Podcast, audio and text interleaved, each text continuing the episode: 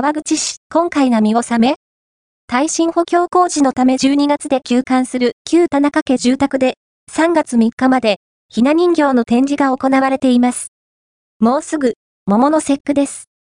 華やかなひな人形は、春の訪れを感じますね。末広一丁目、国道122号線沿いにあるレンガ造りの大きな洋館、旧田中家住宅。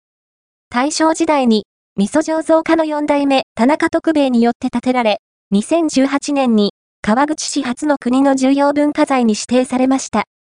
大正ロマンあふれる素敵な建物ですよね。旧田中家住宅では、2024年2月6日から3月3日まで、桃の節句に合わせて、毎年恒例のひな人形の展示が開催されています。また、3月2日は、ひな人形の前で、琴と尺八の演奏会も開催されるようですよ。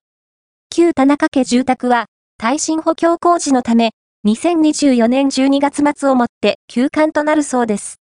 長期休館となるため、桃の節句は、今回の展示以降の開催は未定となっています。今回が見納めになるかもしれない展示になるので、ぜひ、この機会に出かけてみてはいかがでしょうか。